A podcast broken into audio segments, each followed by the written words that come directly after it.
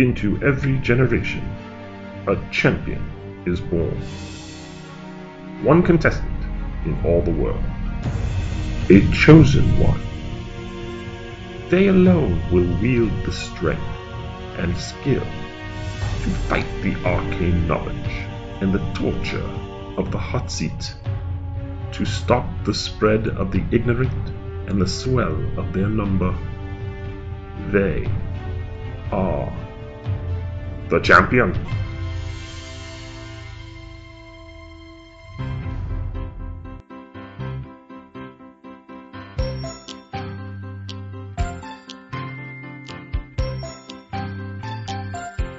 Hello, and welcome to this week's episode of Beat My Guest. I'm your host, AJ Mass. If you're new to the show, each week I invite a guest to sit in the hot seat and field questions in a wide variety of topics, earning as many points for the episode as they can. For those of you playing along at home, you have but one task set before you, and that is to see if you can beat my guest. But before you can beat my guest, you need to meet my guest. So let's give a warm welcome to today's guest, Jeffrey Segura. Jeff, how are you? Hello, AJ. It has been quite quite the long time since I've seen you, sir. And uh, you, know, we've trivia together live in person and at, at events both big and small. And now we're not allowed to do that anymore. Well, they are opening New Jersey restaurants to 25% capacity. That that's kind of inching our way back. step by step, heart to heart, we're we're Martika-ing our way back to relevance here. uh, what have you been up to, sir? Um, I've been doing a lot of uh, time at home. I'll say, playing a lot of. Uh, you know, I I thought that my trivia playing would be impacted by COVID by not being able to go out as much, and I found that there's it's opened itself to a lot of really great opportunities online. You know, from different companies across the country. You know, you've got O'Brien's on the West Coast. You've got Brain Bash in the and Trivia Workshop in the the Midwest, and it's been pretty cool to be exposed to a lot of high quality trivia across the country that you can you know pretty much play back to back on any given night. keeps you sharp. It keeps you uh, honed. Your instincts are, are heightened, and hopefully, uh, now that you're back in the hot seat, all that all that hard work will have paid off. Jeff, uh, you may not know this, but this is a very special season Uh, of Beat My Guest. Not your run of the mill old hat. Nay, nay, something new for 2020. It's tournament time. That's right. We didn't have any March Madness, but we're going to end 2020 with our first annual Beat My Guest tournament. 16 brave competitors will each take their individual turn in the hot seat, and the top six scores will be invited back for the semifinal round. Are you prepared to take on such a battle, sir? Uh, I'm as ready as I'll ever be. Well, good luck, sir. The the good news is, no matter what your score is here today, you will still be alive to to compete uh, in the semifinals because you are the sixth person to be in the hot seat, and therefore you still will be of the, of the top six scores, no matter what you get. uh, from here on out, however, I make no promises. All right, Jeffrey. Here is how we start off each and every game in our tournament. It's a brand new category. We are calling this, that, or the other. Here is how it works. I am going to give you three categories, and then I'm going to read off for you a list of 10 items. For each item that you can correctly place in the proper category, you will receive one point. Really simple, right? Easy peasy. okay. However, be careful. Some items may, in fact, fit multiple categories, and you will only get your point if you correctly state all the categories in which that item fits. Two things, however, I will make a solemn oath to you here before we get started. Well, three. I solemnly swear I'm up to no good. That's number one. Uh, each item does fit in at least one category. There's no shenanigans on that front there. I'm not going to give you a word there that is a trick. Every word, every item I give you will fit into one of the three categories. And for you game theorists out there, throw that away. These 10 items are being pulled at random from a larger list of items. So if you're going to be sitting there going, well, these last four were from this category, they can't be. No, no, none of that stuff. It is completely random. Don't gnash at me. It's not going to work. Okay. With all that in mind, uh, Jeffrey, your category for today. We have this presidential campaigners from 1880. 1880 presidential campaigners. We have that cartoon cats. And we have the other characters from the television show Glee. 1880 presidential campaigners, cartoon cats, Glee characters. Those are your three categories here, sir. I will now read off the items for you to see how many points out of 10 you can get with the following caveat. This is an auditory round only. As such, all homonyms, homophones, fair game in terms of figuring out what word I'm talking about. And I will not be spelling anything as a result. So you just got to hear it and then place it. Here is item number one. Item number one is Beast. I believe Beast is a character on Glee. I think it's the uh, the um, like the a, a female coach in in that show. character from Glee is correct. Beast from Beauty and the Beast or Beast from the the, the X Men don't really count as cartoon cats. So uh, if you thought that, you were wrong. Beast is correct for a Glee character. One point you. Item number two, Grant. My first instinct was to look at presidential campaigners of 1880, but I feel like Grant was elected in 68 and 72. So that wouldn't quite work unless he pursued a, a re-election. I don't know of any cats named Grant. I mean, certainly could be. And as far as characters on, on Glee, I know there was a character in the Warblers that was played by Grant Gustin, but I mean that's not a character, that's the actor name. Because I can't really think of good answers or good examples for the last two categories, I'm going to presidential campaigners for 1880. Presidential campaigners from 1880 is correct. That would be Ulysses S. Grant. Correct there. Two for two. Moving on to item number three, Sylvester. So there's Sylvester the cat. That's a cartoon cat. But then there's also Sue Sylvester on Glee. So uh, that name can certainly fit those two categories. I will say the latter two categories.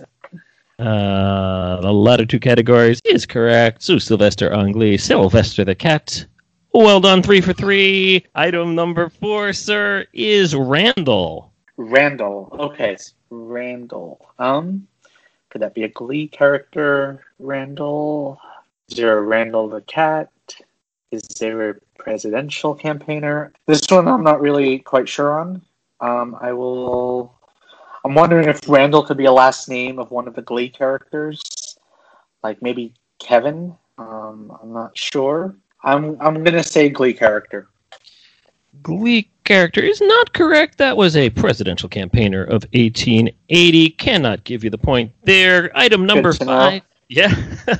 Item number five, Puck. So I know Puck is definitely a Glee character. Um, unfortunately, portrayed by Mark Salling. Is there a cat named Puck? Maybe.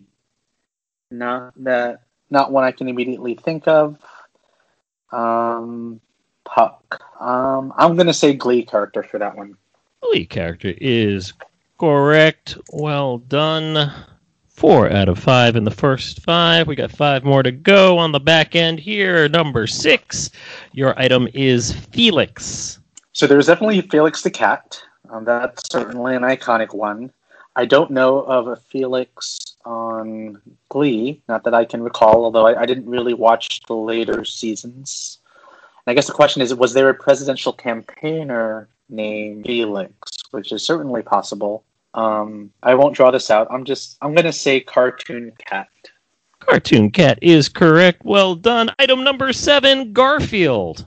So I think so. Garfield is definitely a cat, but I also believe that 1880 was also when um, James Garfield might have also been around. Him, in fact, he might have been. He might have won that presidential um, election. So I'm going to say presidential campaigner and cartoon cat.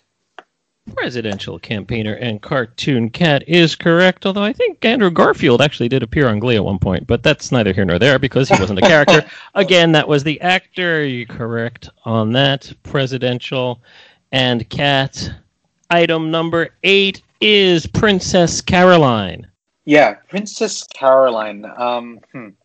I don't believe it's a character on Glee. I mean, if it was, maybe it could could have been a pet on the show. I think Princess Caroline might have been on BoJack Horseman as a cat character, and um, I definitely wouldn't say that that was a presidential campaigner. So I'm gonna guess cartoon cat for this one. Cartoon cat BoJack Horseman is correct there. Yeah, I think we would have probably uh, heard of a presidential candidate in the 1800s if the name was Princess Carolyn. Uh, definitely there. Item number nine, Sherman. So I believe Sherman was a presidential campaigner in 1880. That's a name that I've heard. I don't I don't remember which Sherman, but I, it's a surname that I think fits. As far, um, is it a cartoon cat or a character on Glee? Maybe. Um, Sherman. Well, I know the Shermanator was not a character on Glee. um, since I'm not sure on the latter two, I'm going to say presidential campaigner. Presidential campaigner is correct. And your final item is Blaine. So I think. So I'm I'm sure that Blaine was a character on Glee, played by Darren Criss, um, the love interest of uh, of uh, Kurt. It might also be the name of a presidential campaigner. That is completely feasible. I'm not sure if it was that election, but I, I do recall a Blaine in the annals of um, U.S. history. So I'm going to take a chance and guess presidential campaigner and character on Glee. Presidential campaigner and character on Glee is correct, sir. Well done, well played. You got nine points out of the this, that, and the other. Uh, well done, well done. How you feeling? Uh, you got a little warmth in the hot seat there before it gets a little bit hotter there. I, I enjoyed that. That was pretty cool. It's a fun little puzzle to, to write, and it's a fun little game to play, I think. Well, your mileage may vary. but 9 out of 10, it's a good start as we head into the main body of questions for the game here, uh, which I'm currently calling the main body of questions for the game here because I haven't come up with anything better. But, you know, if you'd like to throw out a suggestion, you can certainly do so at BMGPod on Twitter. I'm open for suggestions here. Before we get on to those questions, though, sir, I'd like to get to know you a little bit better. I'd like to get to know what's on your mind. I'm always giving information and telling you things, but I want to hear something from you. So, as I've asked you to prepare a fact, it is time. Jeff, what do you know? Yeah, so AJ, you know that I, I carry a notebook around with me, and the purpose of that notebook is to jot down interesting facts that I come across throughout my day, whether from trivia or outside of trivia. I was fascinated to learn that Bradley Cooper has had the most Oscar nominations in the past decade. People know him very well as an actor. His roles in Silver Linings Playbook, American Hustle, American Sniper, The Star is Born, but he's also earned nominations as a producer, um, most recently for Joker, which probably not a lot of people may know, and he also had some. I think he also was involved in the screenplay for A Star Is Born. So um, I, I think that's a pretty cool fact. There you go. That is a very, very cool fact. It shows a lot of deep knowledge in the Academy Awards. Certainly not any shallow knowledge. Ooh, e. Ah, sorry about that. Anyway, we are moving on to the main body of questions here. Five questions are before you now. First question will be worth one point. Second question to be worth two points. Now, the third question is going to be a little bit that will be worth up to three points. Now, can you can you figure this out here? The fourth question will be worth four points. Yes, yes, very good. And the fifth question, five points. Oh, excellent. Well done. No points for getting that one right. But yeah, it's very simple. Um, maybe we call this the count up. I don't know. We'll figure it out somewhere, maybe by the time the 2024 tournament comes around. We'll have a name for this. Here is your one point question. Yes, you were talking about Bradley Cooper. Yes, I made a really lame joke about Shallow. Which of the five Great Lakes is indeed the shallowest with an average depth of only 62 feet? Interesting question. You know, it's funny because when I try to learn the Great Lakes, I try to memorize the uh, surface area, the volume of water, but not necessarily the depth. Although maybe I can use my knowledge of volume to infer the depth. oh no, I was told there would be no math. yeah, let me let me see here. So, well, the good news is is that you you have a one in five shot. Yeah, if you're if you're guessing. So I think uh, I think by sur- let's see surface area or volume. So I, I think by surface area it's Superior, Huron, Michigan, Erie, and Ontario. But I think by volume it's Superior, Michigan, Huron, Ontario, Erie, which which would mean that Erie would be the least volume of water. So I'm going, and you know, obviously you, you have to consider. For me, it, it, looks like it's between Erie and Ontario, unless uh, you know there's some other math at work that I'm missing here. I'm I'm gonna guess Erie. Your guess is Erie. Well, you are absolutely right that Lake Ontario is the uh, smallest of the Great Lakes if we're talking surface area. But we are not talking surface area, we are talking shallowness. And takes us to Lake Erie. One point for you. Well done, sir. Nicely reasoned. Uh, I will not uh, ask you if you used Common Core. you have 10 points.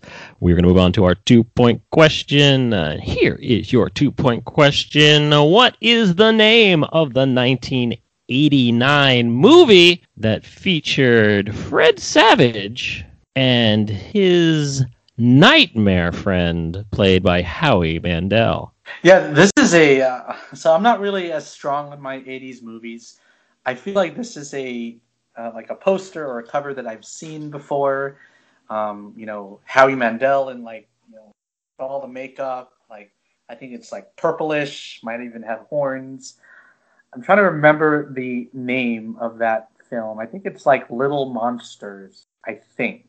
Uh, I mean, I could I could be totally confusing it with something else.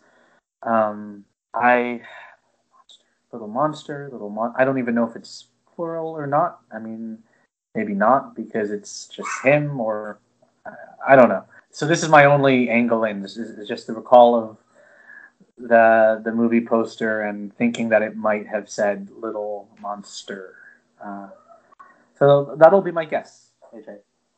So to clarify here you were going with little monster singular or little monsters plural because you did say both i did say both i, I feel like my gut was plural so i'm gonna um, stick to my gut and say little monsters plural. Yeah, you know, uh, you were talking about your Bradley Cooper and everything, and you're talking about his uh, Star is Born, and of course, we all know his co-star in Star is Born was Lady Gaga, and of course, you know what she calls her fans, right?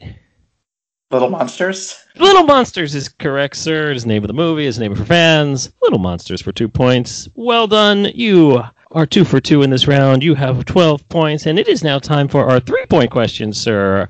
A very special question. It's once again time for Fungo, three of a kind. Fungo, three of a kind. I, I find these very hard. well, we're doing it a little bit differently for the tournament style. Uh, there are going to be, as always, three disparate clues, each pointing to the same singular answer. However, uh, you are going to get these clues one at a time. If you can figure out the answer on the first clue alone, you will get three points. Okay. If you guess incorrectly, you require a second clue, two points. And if you need all three clues to get this answer, that'll only be worth one point to you. Of course, if you don't get the answer at all, that's a, a big goose egg uh, because there's no charity here in the hot seat. But you knew that coming in, and by the, by the looks of your score thus far, you need no charity. So now, uh, generally for this, I have a clue that I feel is easier than the other two, and I have one clue that is kind of average, and I have one clue that is more difficult than the other two, in my humble opinion. But I don't want to be the one to decide what clues you get. I'll let you decide. A, B, or C. Which clue would you like first? Let's go with B. B.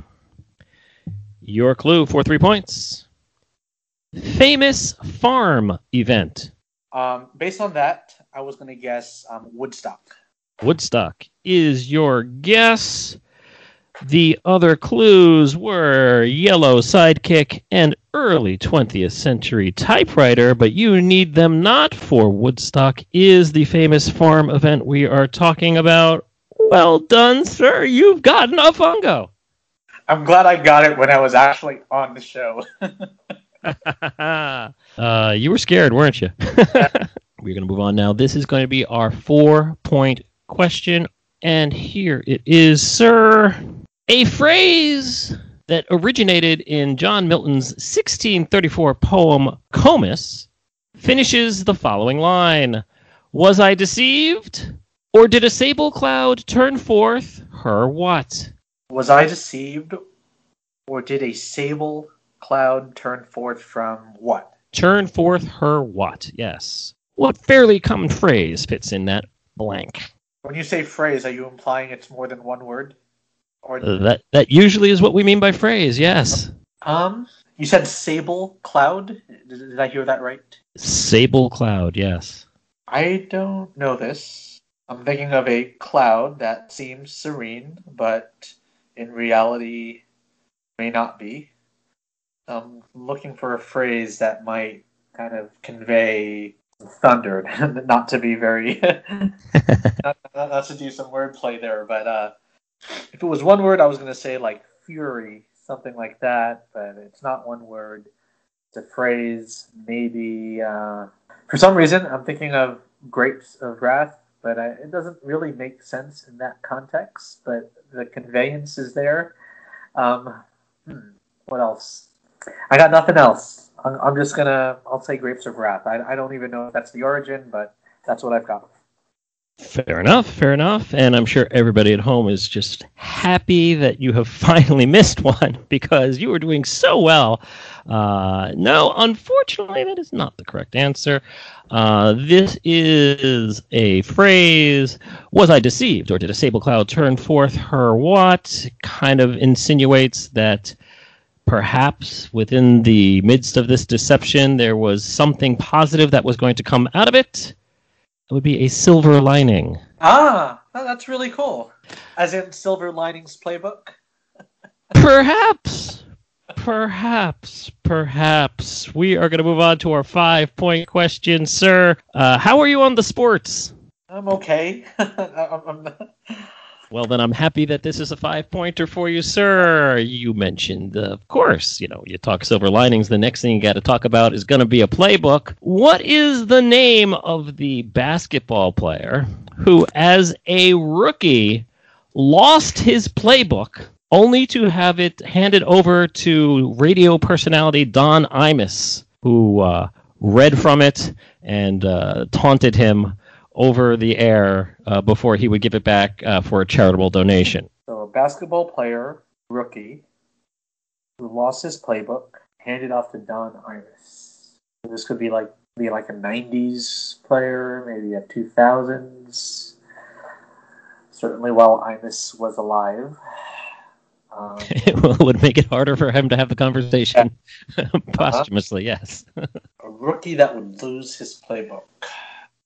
I don't know this, but I, I think it would be very funny if the person that is uh, wondering about practice had experienced the same this event, being careless about his playbook. I'm just gonna say Allen Iverson. Allen Iverson.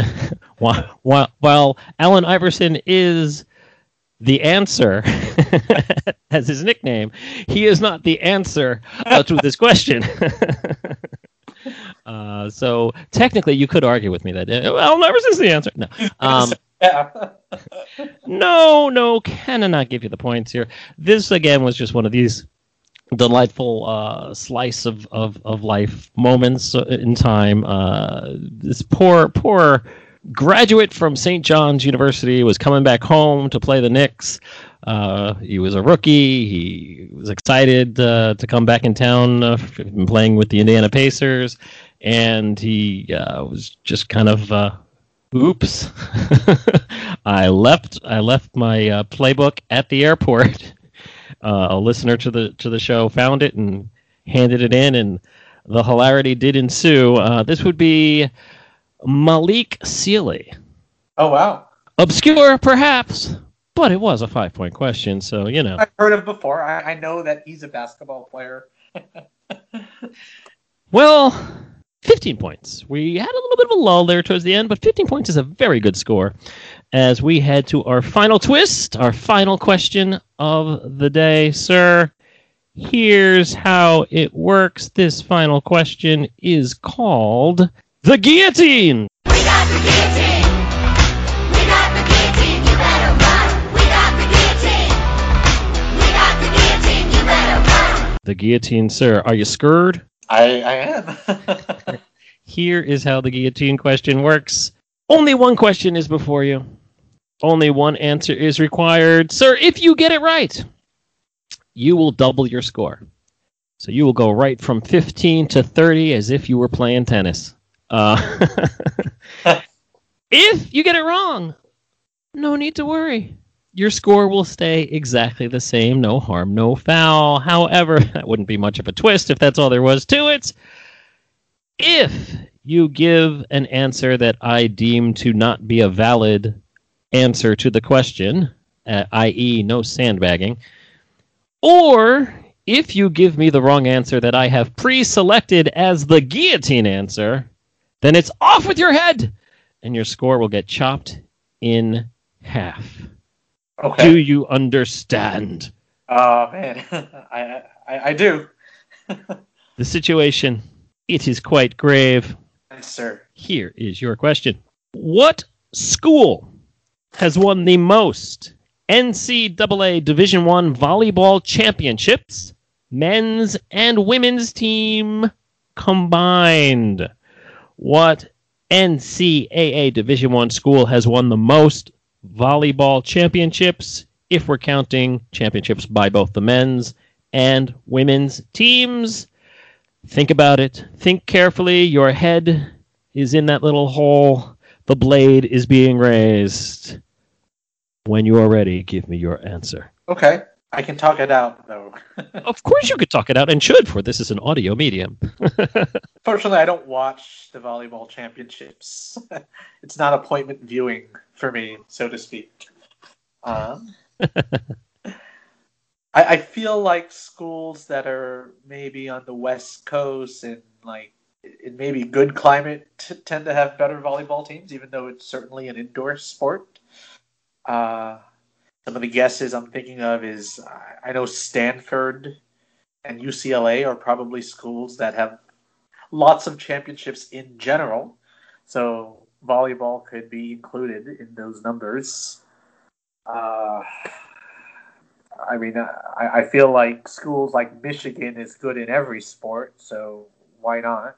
Um, what else? Maybe a Texas school could be pretty good in volleyball. So U Texas. And I'll probably also think about Florida and Florida State. I feel like my best bet is to go with schools that have that win lots of championships in general. And I know Stanford and UCLA are towards the top of that list. Um, I mean, you you only have to narrow it down from 357 schools. So yeah, yeah. I feel like my best guess here. We're talking about volleyball. I'm gonna go UCLA. UCLA is your answer. Well, you are certainly correct that uh, a lot of the powerhouses do come from the West Coast. Certainly, uh, I, I think it's more of a West Coast sport in general. It just uh, kind of, you know, it's, an, uh, it's certainly warm, warm weather. They play it outdoors, so you can play it all year long. You can't play, not that you can't play it in a gymnasium, but uh, you know, uh, not too much volleyball going on necessarily in like you know Maine. Sports schools. I mean, absolutely. The number three uh, school in our list with nine total championships over both genders was also our guillotine answer. And I will show that to you now. Okay. That would have been Penn State if you had gone with the Nittany Lions. You, you, you danced around Michigan briefly, but you, you got Yeah. out of the Big Ten, which which is fine. Uh, that would have been your guillotine. So you have survived the guillotine. Uh, in second place with 11 championships, we have the Stanford Cardinal. You were thinking about going with Stanford. Had you done with Stanford, you would have got no points.